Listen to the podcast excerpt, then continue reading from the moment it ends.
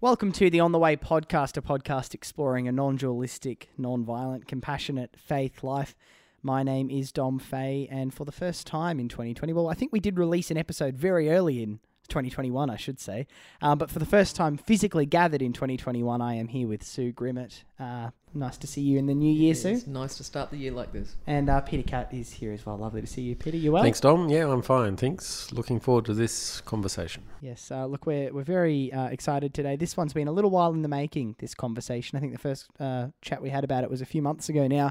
We are with um, Dr. John Chenoweth, who is one of the authors of a new book, Sent Reflections on Missions, Boarding School, and Childhood, a collection of 42 stories reflecting on childhoods spent separated from parents from very young ages due to a particular interpretation of the Christian faith and the ways in which it views sacrifice. Uh, in the course of this conversation, um, we are going to hear maybe one or two of those stories uh, from the book.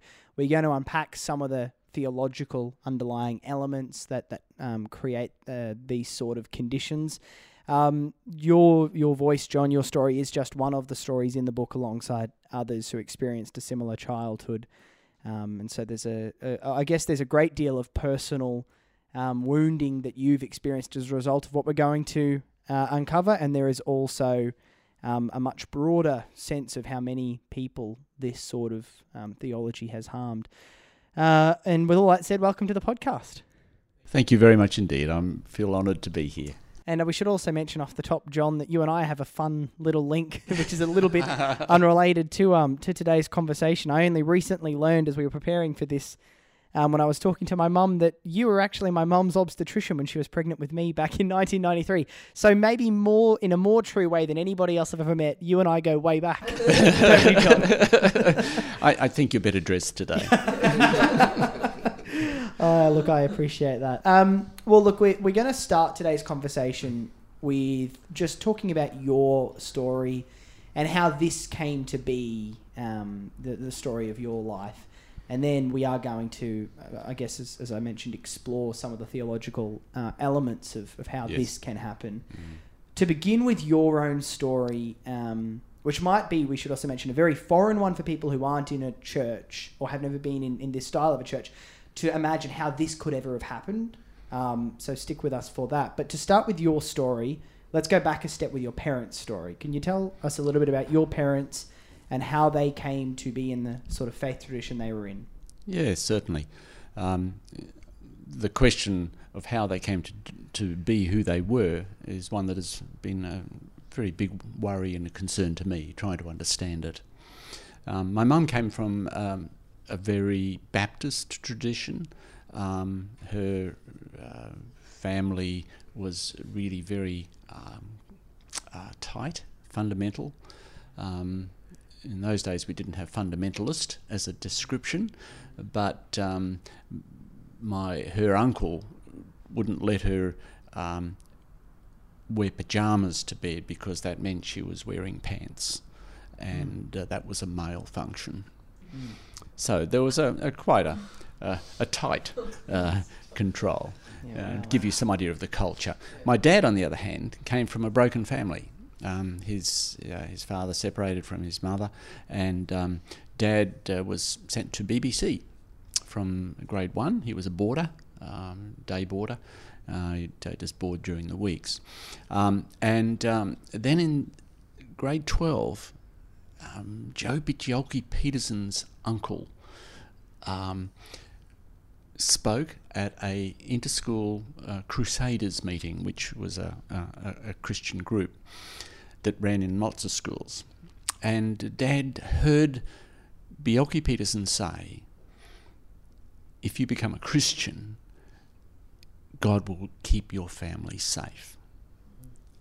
And so uh, that was the start of a family tradition that dad being saved, having a, a, a real experience of meeting God, led to him guaranteeing his family safety. Okay, so out of that, that was sort of just. Um, uh, then Dad uh, specialised in medicine, um, and after the war, he and my mum, not knowing each other at, too much at that stage, decided that they would go and spend the rest of their lives working with the China Inland Mission in China. It had been formed by Hudson Taylor. And um, after two years, they got uh, chucked out by the Communist Party. Mum was has written in a letter her description of the uh, troops of the Communist Army coming through the streets of Shanghai early one morning. She said they looked much better dressed than the Nationalist Army. Anyway, we we then went uh, um, came back to Brisbane. I, I wasn't born. My mum fell pregnant after some delay, and that child died at the moment of birth. It was a fresh stillbirth. Uh, that was devastating for my parents. And as part of working through and understanding this recurrent failure to achieve what they wanted to achieve, um, Dad prayed and said, God, if you give me a child, I'll go back to the mission field. So that child was me. I was born. Um, Dad, by that stage, had set up in general practice in, in Ascot.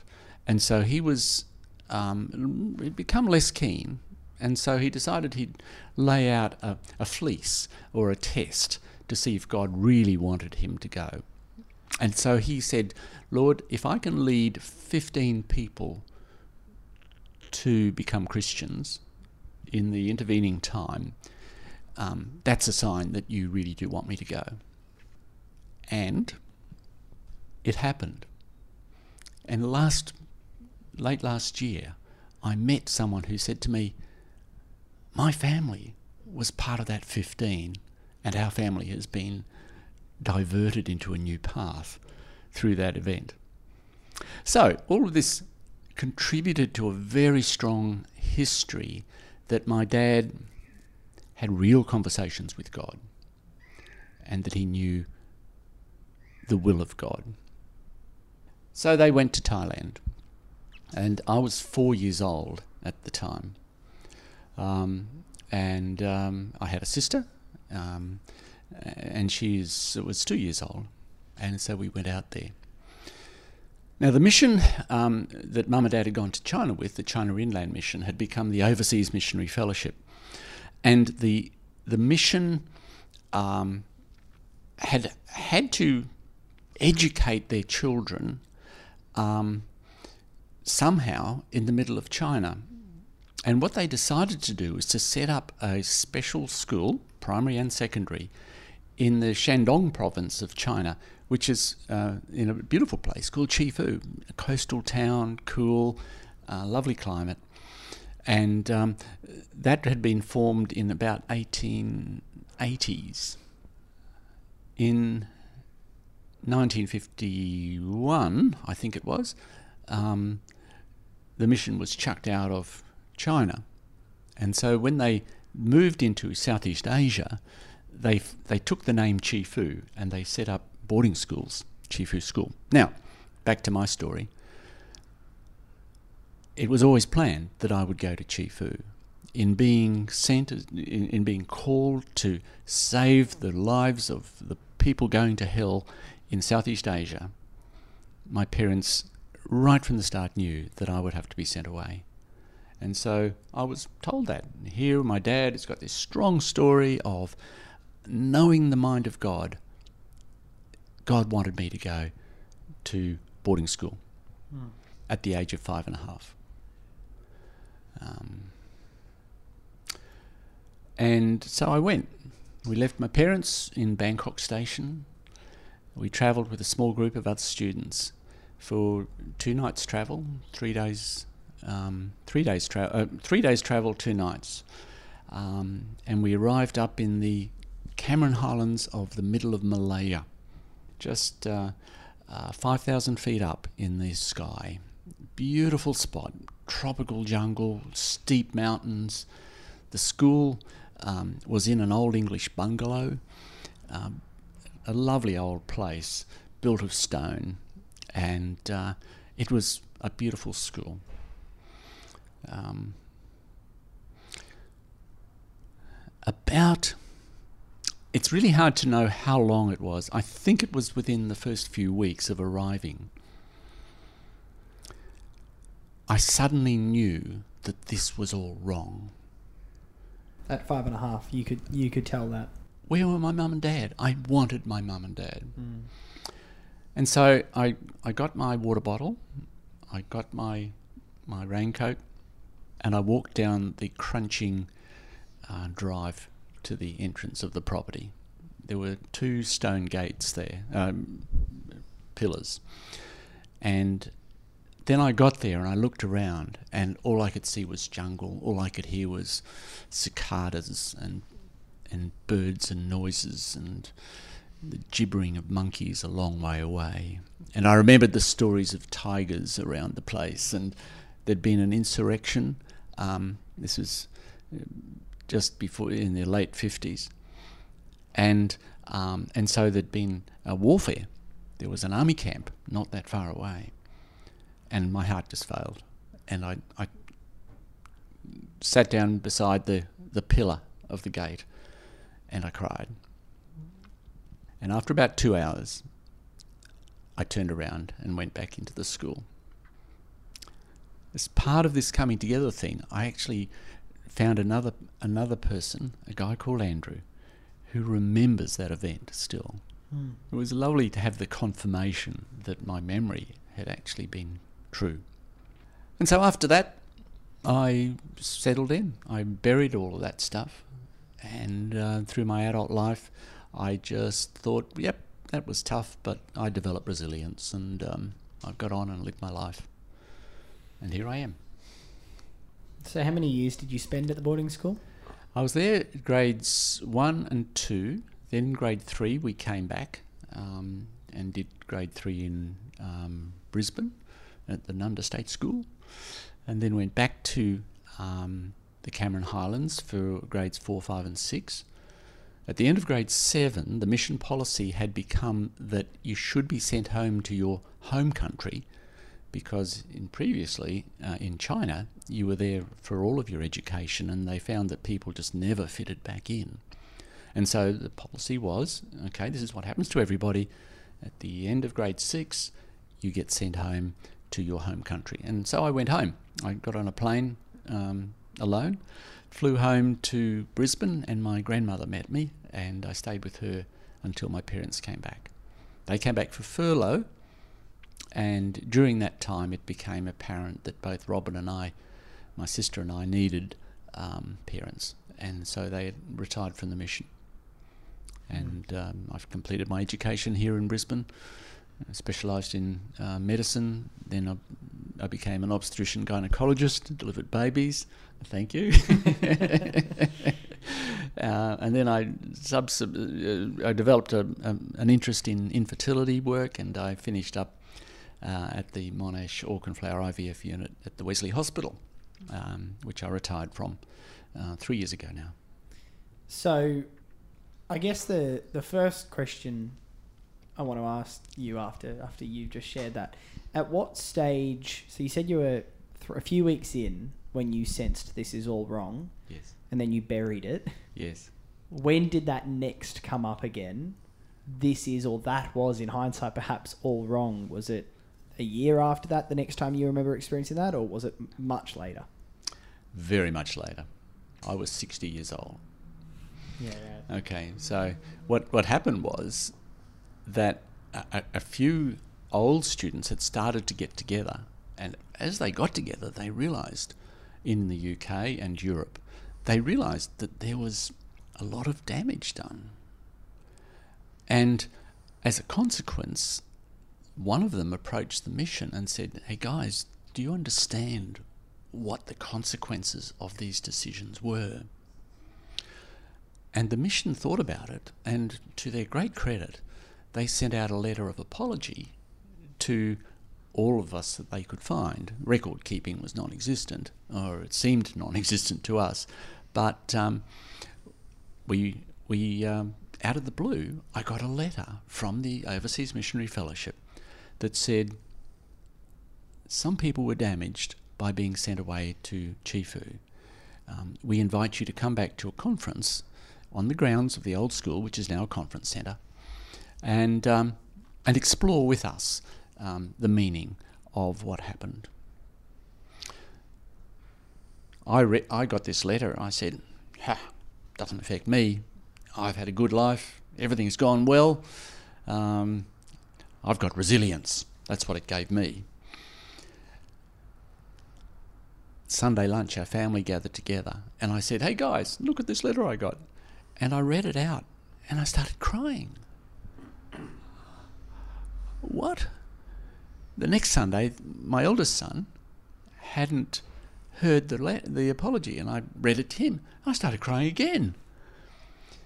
I'd already written to the OMF and said, um, "Oh, look, I haven't got. I'm too busy. I'm too busy. I can't come." But after that, I wrote back and said, "You know what? I, I need to come."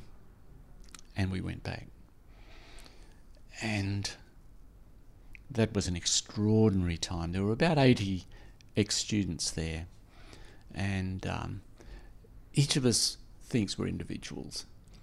But when you get together with a whole bunch of people who went through the same religion, the same stress on family life, the same separations, the same um, broken families, um, you see, hey, that's why I do that. Oh, I understand. And it was just like someone turned the lights on, and it was just an extraordinary experience on the Thursday of the week that we were there, they'd said, We'll go across to the old school, which are now called the bungalow. And that's the school that I started off in. And in fact, that's where I ran away from. So we climbed through the jungle and we came down to those very gates.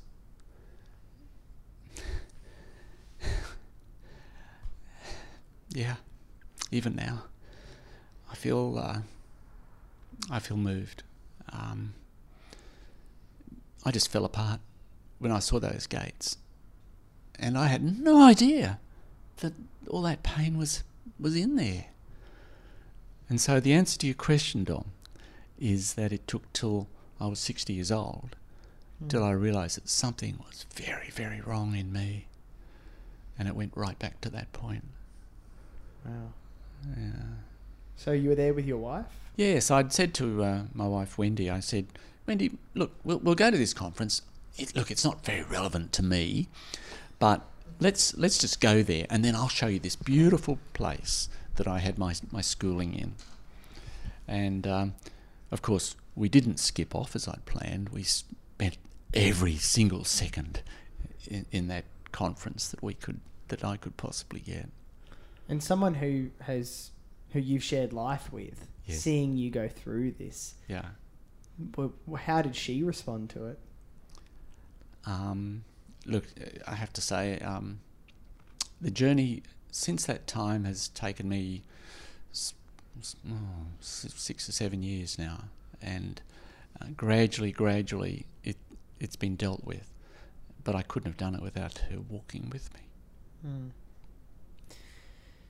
It's a it's an incredible I mean, I guess what it shows is that things that might feel like small decisions at the time or necessary sacrifices at the time are actually the kind of things that leave imprints much deeper than I guess than we know that you spent most of your life thinking it built resilience. what do you think of that now? Do you think that was you just I guess trying to trying to live a different or, or trying to find meaning from it? I, I think what what it showed me was that for my parents to give me away, they had they, the, the structure of faith that they were in was so strong that it absolutely had to be right. Mm. Every part of it had to be right. Um, the you know, I, I mean, one of the things I, I I, often come back to is that the mission's motto was Jehovah Jireh, which is God will provide. And the belief was that God would provide to keep us safe, us kids. All of us came from broken apart families, but we've been broken in God's name. And so that meant that he would look after us. When we all got together again, we actually found that that wasn't true. And when you see a, a group of people who've been through the same experience and you see um, suicides, drug problems, um, religion, faith problems, um, relationships um, shattered. Um, it, it, one of the uh, counsellors who was there afterwards said to me that it was carnage, and that was the other major discovery of coming together. Do you think your your parents ever had any sense of what they were doing? Either then or in the years that followed, did they ever? Did you ever have any sense that they understood in any way? I, I think, speaking on behalf of the Chefoo Reconsidered movement, I think that's been one of the hardest issues to deal with because all of us love our parents. Mm. And you don't want to trash your parents and you don't want to make them feel bad. And yet they did something really bad. And how do you reconcile that together? And that's been extraordinarily difficult. For me, my parents have both died. And so I, I, that has allowed me a freedom to explore the issues that those whose parents are alive still sometimes don't have. Um, but as I look back on it, I remember three occasions, I found it in the letters and things, three occasions in which mum said to me, um, How do you feel about Chefoo, John? And each time I said, Oh, it was great. Oh, it was fantastic school, beautiful spot. Oh, no, I wish my kids could go there. I wouldn't say that now. Mm. Um, yeah, it's fascinating to think about the the hesitation in her, maybe, and the oh yeah, clearly yeah. the responsibility you felt to to validate her decisions at the time. Which I, I, I mean, I'm not I, am not sure how much you vividly remember about day to day life in the school. Yeah. But I imagine being alongside ev- other people who are going through the exact same thing, that was the sentiment that you were all convincing yourself this is necessary. You're all buying into the same narrative your parents had bought into. Is that fair? At the age of five and a half, I was praying for each mission station by name, each missionary by name, and I went, I went to school. The first night on the train, no comment. The second night we stayed in a guest house, and the woman who had met us from the school wrote to my parents and said John, uh, John had a little cry late last night, and um, he, she said he settled quickly when we read some um, songs to him or something. I, I can't remember. Um, the next morning, he, he got up and said, "I don't know what was wrong with me last night, Auntie, whatever her name was. Um, uh, I must have been very tired. That's why I had a cry.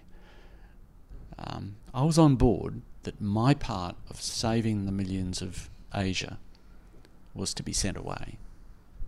And that's the structure of life that I had until I was 60. Yeah.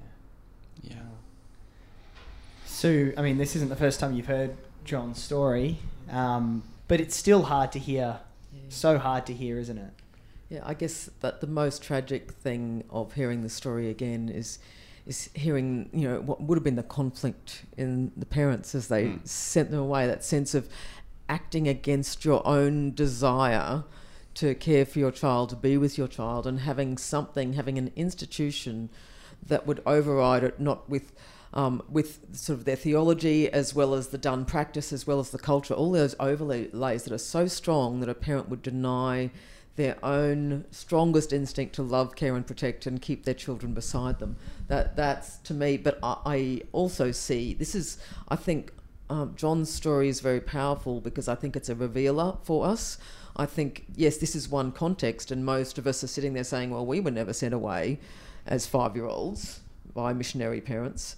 But those of us who have had very um, literalistic, fundamentalist upbringings will recognize some elements here, mm. recognize that sort of element of an override of your own better self, um, for because there is you're outsourcing your life to an extent to another authority, and you're told, and if you are a really earnest believer, you will try your darndest to conform to that, and there's the tragedy. Yeah, I mean, uh, we we were talking just before we recorded, and I mentioned some of the the parallels I hear in this story to the Chris Chabs podcast we did back in 2019 um, mm. about his experience going through same sex conversion therapy. Um, you know, and, and this idea that people, in their desire to follow the faith, in their desire to do what they believe God is telling them to do, actually are able to act in really violent, wounding ways that, that somewhere in part of them, somewhere inside them, they know at the time is wrong, but they actually let their idea of God make them act cruelly. It is. Is it Peter? Is it to you one of the mysteries still of of the faith that that for many people their version of God actually takes them further away from kindness and compassion? Yeah, it's a constant um, shock to me, really. Um, but there's another there's another element into it I just wanted to capture, which is that the wider culture makes a similar demand on a whole heap of people as well, in that um, culture, whether it's church culture or even everyday culture, makes demands on us that actually makes us fight the better angels of our nature. So the number of people who get to be in their 50s or 60s who look back and realise that the, the work ethic demanded that they neglect their children is, is just as powerful. I think the harmful, mm. uh, just coming back to your question, I think the, the bit that does the most harm is that in the religious setting we give that authority to the ultimate principle that demands, for, you know, for, for God to demand a sacrifice from us is something you can't negotiate with. So if you're God, your image of God is demanding sacrifice of you, you just have to go completely against your better nature.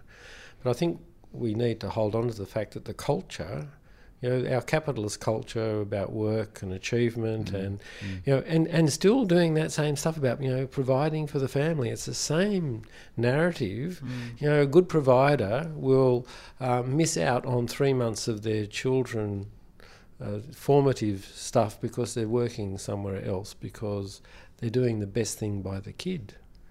And yet, you know, same story. You know, you get you get people to tell their story about where their parents were when they were young, and they will tell you exactly the same sort of stuff. Of I wish my parents had been around when I was younger because I needed I needed the support of family, and they were off doing stuff. You know, I, I, worked for a, um, a, quite a while when I was younger as a, in, a, in a youth crisis centre in King's Cross, and most of the kids who were there were from really wealthy families Mm. And they were there because they felt neglected by their families. They'd kept on pushing and pushing and pushing to see, you know, they, they would escalate their behaviour in the hope that their parents would push back. And their mm. parents were so busy earning money that the, what their parents did was throw money at them so that the parents could keep doing the cultural stuff um, of earning lots of money to provide for these kids. And all the kids wanted was a parent to say, Stop doing that because I love you. Mm. And so we had, you know, in the common imagination, people thought that all the kids on King's Cross streets would be from the hopeless families, in inverted commas, from the western suburbs. Most of them were from the super wealthy families in the eastern suburbs. Wow. Mm. Because the culture had actually taken hold of the families and said mm. to them, You have to do this. We demand sacrifice. Mm. So we're actually looking at not just a religious problem, we're looking at a deep cultural problem. The ways and in which we act against our yeah, instincts. And so there are people who'd be criticising, you know, religion for doing this, are playing it out in a secular. You know, the secular God is just as strong. Mm. Yeah.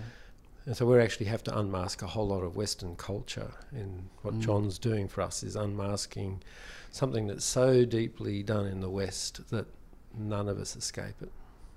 Yeah, and I suppose it, well, it makes me ask you, John, um, just as a as a human reflecting on all of this. Yes. Um, obviously, the reflection came when your your kids were not young kids anymore. But as a father, how do you reflect on on it? Does has does that add a different element to it as well? Oh, I I, I can't imagine how mum and dad did it.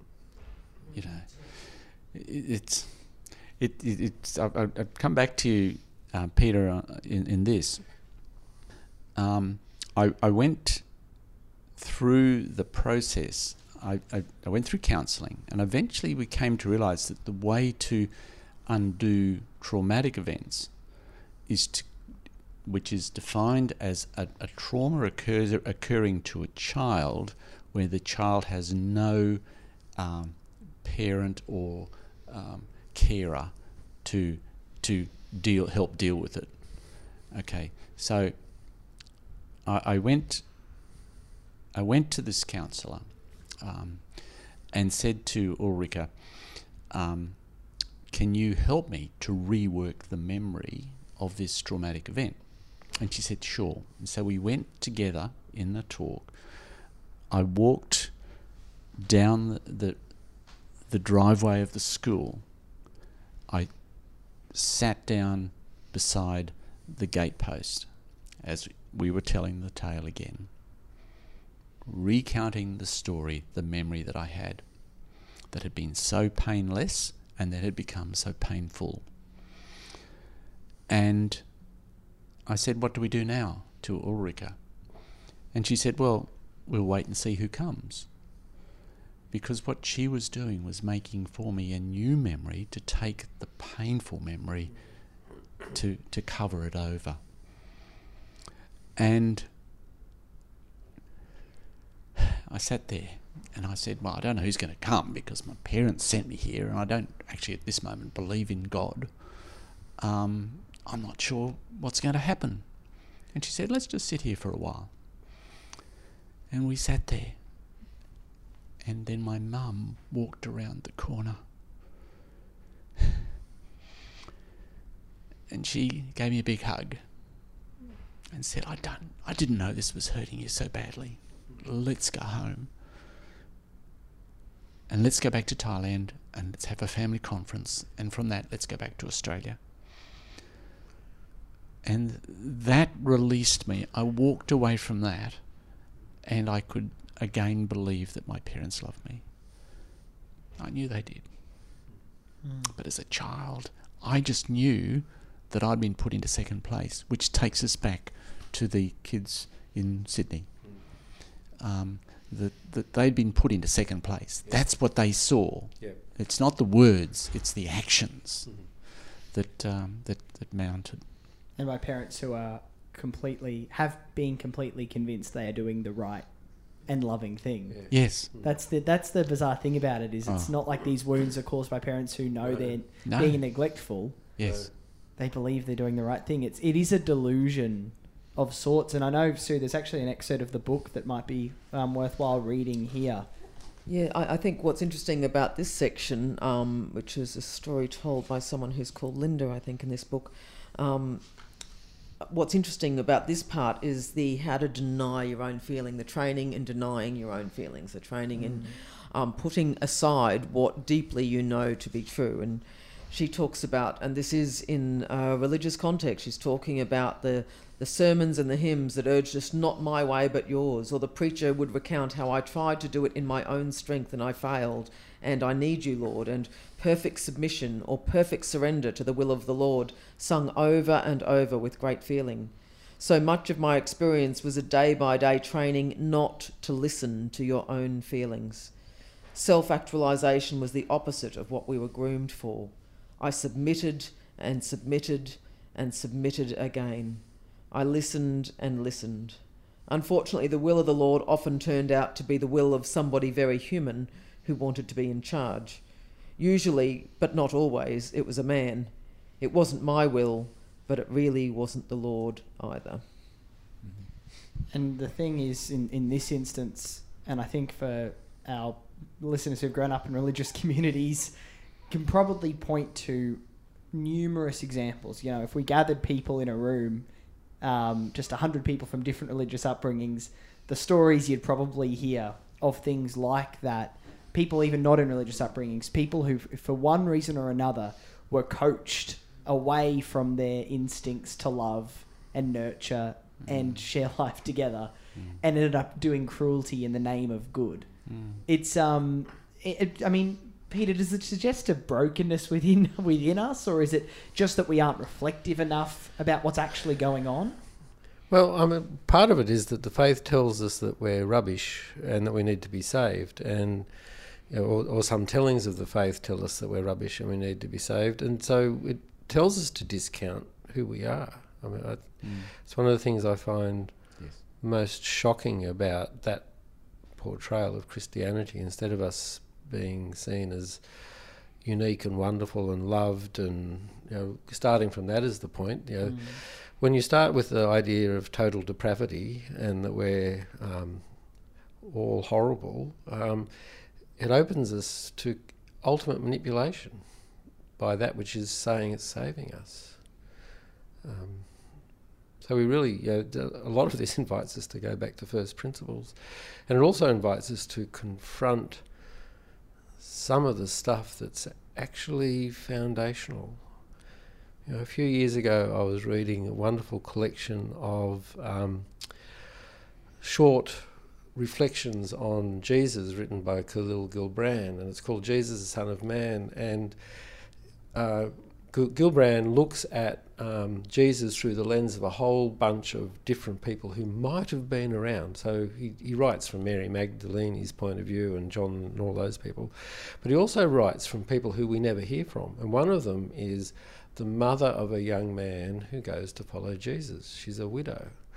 And she writes about how wicked Jesus was because here I am, a widow, my only son, who's my only source of support, has been whisked away by this charlatan of a man who's convinced my son that he should follow him rather than look after his mother.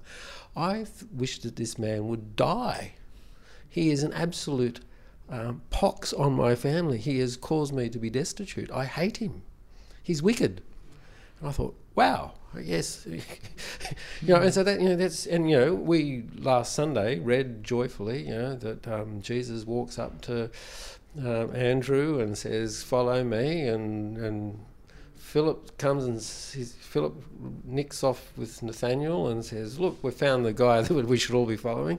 Let's leave our father, who's a fisherman, in the lurch with his boat by himself. Let's leave this young man's mum." And so part of you know, there's some really basic stuff in the tradition that we all celebrate and then preach in our sermons about how following Jesus is great. Hmm. And maybe some of it we just need to have another look at and look at other stories where Jesus does, like, you know, the, the Gerasene demoniac, where the, the demoniac says, I want to follow you. And Jesus says, No, you stay where you are. Stay with your community. So, you know, some of it's going back to the way that the original story was captured. And we might actually have to confront some stuff that is so deep and so dark that we're going to have to say, okay, is this really what Jesus, who we are discovering Jesus to be, wants of us? I mm-hmm. mean, this is really profound stuff. Because it's so the, the idea of sacrifice and leaving is, and you know, the Lord will provide. That is, you know, a straight take out of a sacrificial story. You know, we're going to have to do some hard work, but our culture is going to do the same hard work. I mean, it, it'll let the rest of the culture off the hook if we just say this is a religious problem. It does strike me uh, on the, the religious front, specifically though, that Jesus is called to die to self. You know, die to yourself. Might actually play into a lot of this that oh I feel like I, I should care for my child Yep. above everything else, but Jesus calls me to die to myself. Yeah. Which feels like if Jesus was in the room, he would just put his head in his hands and say, "That's what you took out of that." That's, That's right. how on earth did you miss the point that vividly? But misreading the death to self, Sue, that's a big part oh, of this I too, think isn't it's it? a huge part of that. Um, we have failed to realise that um, the whole that Christ's message is about healing and wholeness of the self, the love of the self, and, and the love of others. It's all caught up in the one package: a love of God, love of self, love of others, and that wholeness has to happen. You don't keep dying to yourself in a way that means fragmentation or disintegration. Or you know, uh, total um, loss of actual any agency because we've been empowered to be co-creators of the world and that so you can the dying to self is actually part of that active co-creation and and being empowered to be yourself most fully. Somehow we've separated the die to self from the and forgotten the part about being yourself most fully. Um, recognizing that there's I, I do think that that God and the soul belong together, and that is why there's this deep sense of, of who we are. And and the, but the sort of denial of ourselves when we get it wrong just leads to all kinds of um, sort of subversion of things that are real and true and good in us. And uh, it is one of the biggest pieces, I think. Yeah. Yeah, absolutely. So, John, just to I guess pick up your your story briefly, I, I want to ask you about how when you started doing this work and realizing the pain that was involved in it. How on earth are you sitting here meters away from a church now, here at the St John's Cathedral? Like I, I can see it out the back window. I, I, part of me wonders how you're not um, throwing up at the side of a church after what was done to you in the name of that, tra- uh, not this particular tradition, but the church in, in some form. How did you go from, how, how have you found a way to make room for that?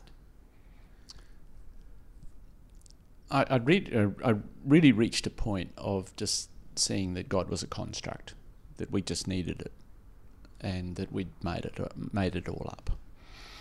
Um, but that that event that I described to you, where my mother came round the corner to me at the gate, in my false memory, my reconstructed memory, that took that away, and I knew God was there.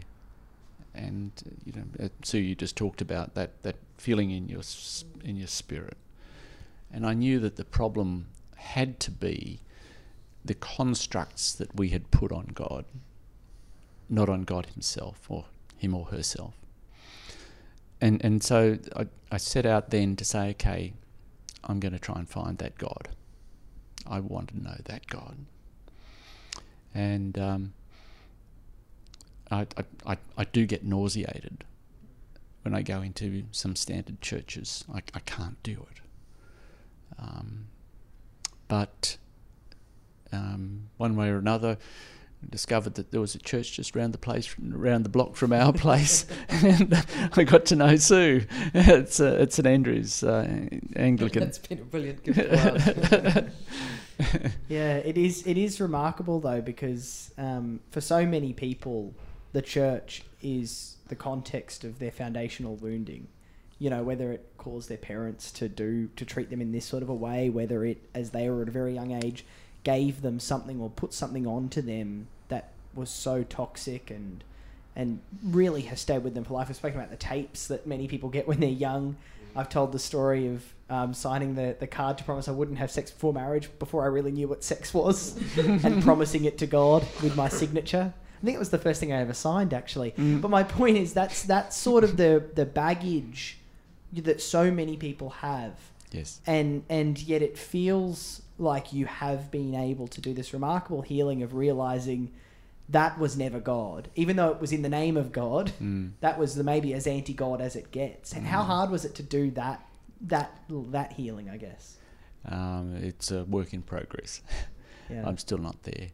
But I, I, I guess, um, Peter, the comment that you, you talked about of, of, of us being uh, Jesus followers or following Jesus' way, um, I, I, I really don't, I don't see my relationship with God as being a uh, following those rules. I, I really have stepped away from that. I, I think that I, I ask Jesus to walk with me. And I think as we walk together, that gives me agency Yeah. that I had, I really had lost.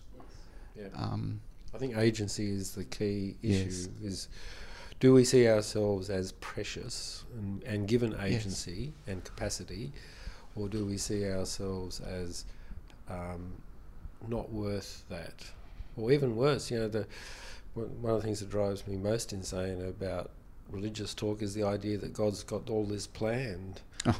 And so you, know, you you had to go to that place because God had planned for you to be there, and Yes. so it wasn't even your parents who made the decision. It was sort of something God had preordained, and mm, you know, I just look at you know, the people who often tell me that and the tragedies in their stories and think, my goodness, what a monster your God must be that you can actually still use the word God's plan when your child gets run over by a bus. I mean, Yes. you know, it's just.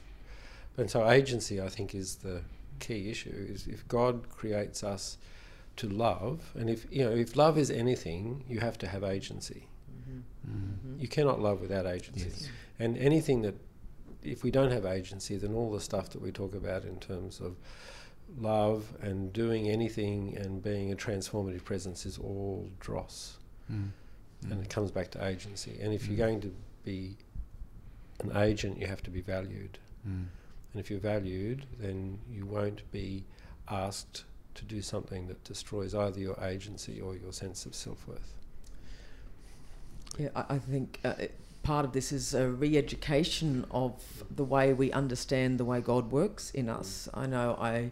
Um, learning to recognize what is the work of the spirit is part of this because Richard Fay, Dom's dad, recently was preaching at our church and he had a little line that was in the middle that just you know stood out to me so much and apologies Richard if I get this wrong uh, but it was like the work of God in us always begins with empowerment. You know if we could begin if we can Yeah. re because I know and if those of us who've been on this faith journey for a long time will recognize that that is the way that God works in us that that recognize those God moments that's what they're like. But I know myself that I would have that experience and I would narrate away against it thinking that's me that's my ego that's you know and uh, don't actually recognize that God wants to give us that agency is an important part I think of the way we spiritually educate people yeah. Yes. Uh, it, it seems to me um, important that we discuss the sacrifice of Isaac in this particular moment here because it is a story from the Bible that um, probably justified a lot of what happened in, in your particular instance. Can you just talk about um, what that story, uh, what your reflections on that story were, are now, John? um, I, I wish I could say I really knew. I so the story is, isn't it, that that Abraham heard from God that he was to take Isaac up a mountain, and he was to put Isaac on a, an altar of stone, and he was to kill him and burn him. And this was the son that had been promised, through whom um, the people of Israel would develop from. And uh, Abraham did that. He laid Isaac on the altar and got his knife out. And God said to him, Stop. There's a ram uh, over there in the, in the bushes caught by its horns. Use that instead. Um, the only thing that I can see that makes sense is that the culture of the time was very much one of child sacrifice. And it's it seems to me that you can sort of make the argument that God was showing Abraham that he did not want child sacrifice, that he did not want sacrifice, that actually he was going to provide a way out. And I, I, I, I'd like to think that that is the way round this very, very difficult passage.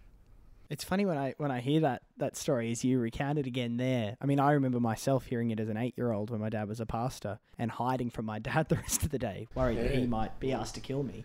Um, but, but, you know, I'm like, well, the other dads in the church might say no, but he's the pastor; he'd have to listen if God told him. But there's also this sense. Um, there's yeah, is- yeah. there's also this sense to me though, Peter, that what we're talking about about this whole conversation about people acting against their instincts, acting cruelly in the name of God. That maybe that's what was happening in that story. Yeah.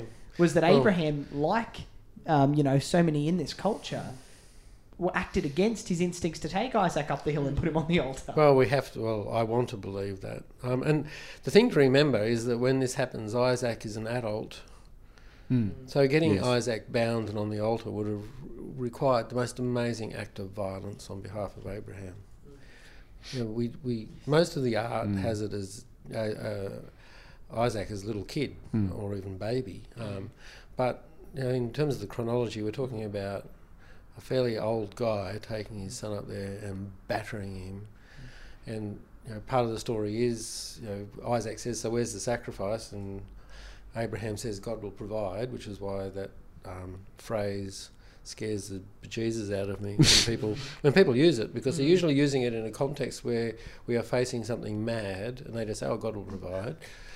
Um, you know, you hear it in parish councils from time to time. We're in debt, but oh, God will provide, and yeah. But you know, that this this story needs to be confronted. The only thing that redeems it for me is that, according to a Hebrew scholar I've read, that there are different use terms of the use of God in that story, and the God who is asking for Abraham to kill Isaac is one term, and the one who says don't do it is another term, and it's it's almost as if in the story there's actually a battle going on in Abraham as to which God or which vision of God or which version of God he's going to listen to. Mm. And so he's actually, he, it, it could be the ultimate discernment story between God and an idol. Mm. And it's the hmm. idol that's asking for the sacrifice. And if we read it that way, which is the way I choose to read it, because otherwise it's a horrendous story. If it's the one God having, and the Midrash actually wants to deal with it by actually having Satan involved, and Satan is the one telling Isaac to. Um, so you know the, the tradition is pretty uh, complexified or concerned by the story in itself. You know, so the rabbis were dealing, were wrestling with it over the ages. Uh, for me, if, if it's those two images of the two uses of the divine, different words for the divine, I think that's a really helpful story because then it, it says to us, well, discern well as to whether the, you're listening to the voice of God or whether you're listening to an idol that is a projection, and get it right, or someone's going to die. Mm or you're going to die. Yeah. I, I think, and along the, the only redeeming thing that I see in this is I think we're meant to be haunted by this story. That this is a, a haunting story because it cuts through to the, some of the greatest dangers we face mm. yeah. as human beings. Yeah. And that's why it keeps coming up. Now, John's wife, Wendy, is an amazing artist. I admire her work very much. And uh, I, I, don't know if I've got this right, John, but the, the painting um, and we'll put probably some links of this up on our Facebook page too, because the painting we used in the book launch, we, we displayed mm. the painting in the book launch. But there's um, Wendy painted numerous paintings, which actually shows the power of symbol, because the, uh, the, some of the John's story has been caught up and, and has worked its way out through Wendy's art. Mm. And that one, there's a there's a painting of sort of a, a boy man figure on a on a pile of rocks and it's the most powerful image. And it, I think it show to me it, it again underlines that this story haunts us, and I think it's meant to. mm, mm. Yeah.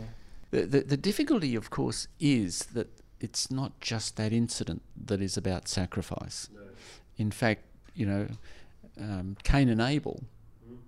You know, like what was going on there? Yeah. Um, why was the animal acceptable, but the vegetable wasn't. Um, uh, Hebrews suggested that it was because of attitudes, but you know that's that, that that's there. And then you've got uh, Abraham and Isaac, and uh, there's just sacrifice after sacrifice, leading up to God sacrificing His own Son, which is the most difficult of all to understand. Um, if if it's to be read as God sacrificing His Son. That's yeah. that's the point. If we fo- if we yeah. if we follow that metaphor, we see it completely disrupted in the yes. Jesus story. yes, is, that's exactly yeah, right.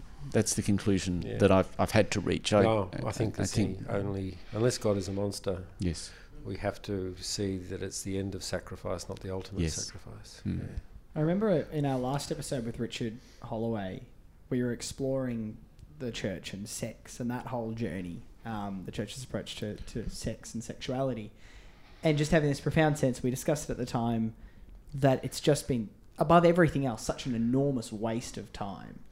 I think about this too and how many communities have held, you know, all these ideas for mission and long prayer sessions and all this sort of stuff, all with the idea of trying to be faithful but have just kept hurting people and continue to keep hurting people, keep causing damage again and again and again. Whereas if we just actually all were able to slow down and speak honestly, so much of this could be avoided You know, if we, if we, uh, and I know you said, Peter, this might have been actually the episode before with Janice McRandal. You said uh, you spoke about the amount of pain we could avoid causing each other if people would just reflect a little bit more. Just be a little bit more reflective. Yeah. Not even you're not you're not asking people to go on top of a mountain for a weekend No. once a month. But I think what we, we I think it comes back to the issue we've already uh, talked about is that we're taught not to trust ourselves, and not and taught not to honour our own stories. If we, if you know, if if people could be given the space to tell their stories, and be honest about what they're actually feeling and experiencing, without it being filtered through some lens of what's in and what's out, what's acceptable, what's faithful, what's faithless. I mean, it's one of the most damaging things we do. Know, um, we've you know we've talked to in the past about people pretending to talk in tongues because that's what the culture required of them, and we've you know it just goes on and on and on. If if if people were allowed to simply be themselves, and we just shared our stories, our doubts and our loves. That's another sort of Richard Holloway sort of uh, ter- term. If we were just set free to follow the human one by being human, I think that you know, for me, that's what Jesus asks of us: is just get with the program, people. People matter. You matter. The person opposite you matters. Listen to them. And love them for, for who they are, not for who you want them to be or who they imagine they should be, just love each other. Mm. It's not rocket science, but it is so radical that we're still trying to get with the program. Yeah, yeah. I suppose it's radical in its tenderness and Yeah, slowness, yes, gentleness. It's not trying to revolutionise the Yeah, world. and just the fact that you, you know, you are. But you know, imagine, imagine if if all those people that raided the Capitol um, last week, as we're recording this, in that insurrection, someone was able to say to them, "Wait a minute, you're really loved. Let's stop and talk." Mm. because you're loved rather than having to be angry or feel like you're dispossessed or you you know white inferiority complex or whatever it is just be valued Mm. but you know the culture is going to have to change because the culture says you're not valued religious tradition says you're not valued Yeah. Yeah. So, look, we, we're going to end the podcast in a moment with um, Dr. Melissa Agnew reading out the, the forward of the book. Before we do that, though, John, I just want to ask you about the, the book itself, just um, reminding people it is Sent Reflections on Missions, Boarding School, and Childhood. It is a compilation of stories of people who, who experienced what you experienced. What was the process of compiling this book like? Hearing these stories, sharing stories? I imagine it was um, it was quite powerful and quite healing. the stories that we told each other was really the power of our coming together. Um, and uh, we formed a Facebook group, stayed in touch, explored the issues, for example, the Abraham Isaac story, lots and lots of various complexities of this whole thing. Um, and eventually we, we started to realize that, that actually there isn't anything published about being sent away in the name of God to a boarding school in a third world country, uh, in a, a third culture country. Um, and, and and so we thought, look, we somehow we we've got to let let the world know. That's being a bit over ambitious, maybe, but we certainly wanted the Christian world to understand because this is it's a really complex issue. I mean, I'm, I, I, I don't know what this will come across as when you present a story. It's always hard to know um, what it will um sound like because clearly these were good people. They were doing good things. They were in a good tradition.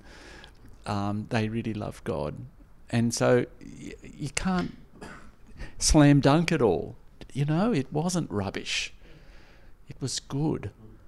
But that out of that goodness came bad. And that's that's the that's the issue you have to wrestle with as a the evangelical church must be wrestling with in North America even now. Mm. Um, can I uh, finish by just saying that Paul Young was the speaker at the second of our conferences. Paul Young wrote a book called The Shack, which is a, a fiction um, in which someone who's had terrible injury meets up with a three person God at a shack. And the God that we call the Father is a um, black African um, mother.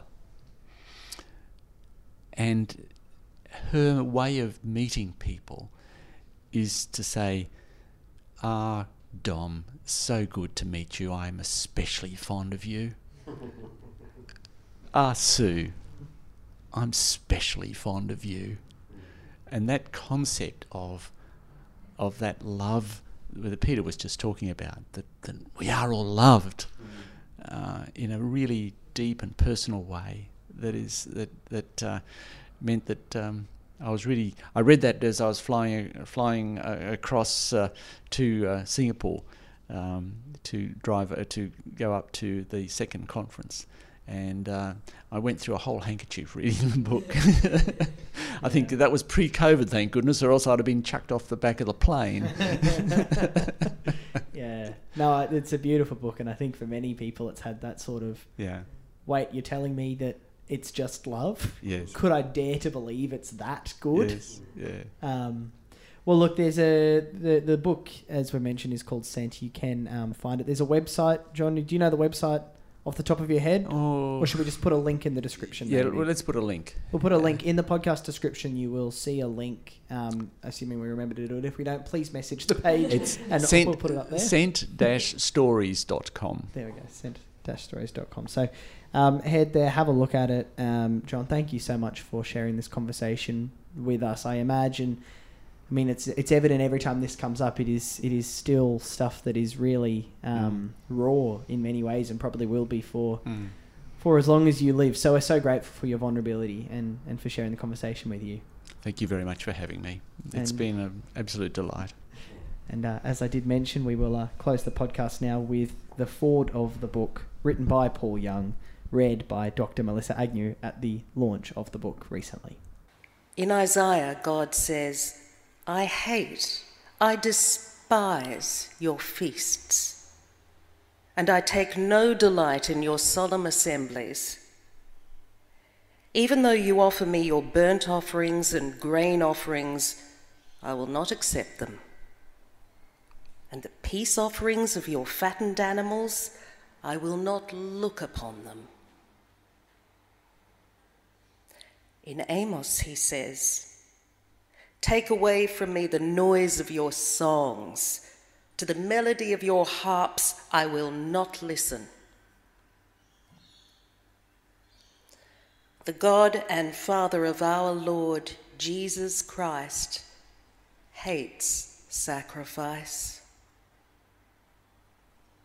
The story of Abraham and Isaac was not about a test to see if Abraham still made God his number one priority, competing with children for attention. Rather, I am not a God who will ever require the sacrifice of children. Ever. And since you are stuck inside a delusion of self hatred that requires a sacrifice that someone must pay, let me reveal to you my name and character. I will provide myself. Today, a goat with its head caught in a crown of thorns, and one day I will be the lamb you think you need. And by that submission to you, together, we will finally and forever end sacrifice. How scandalous that this God needs nothing.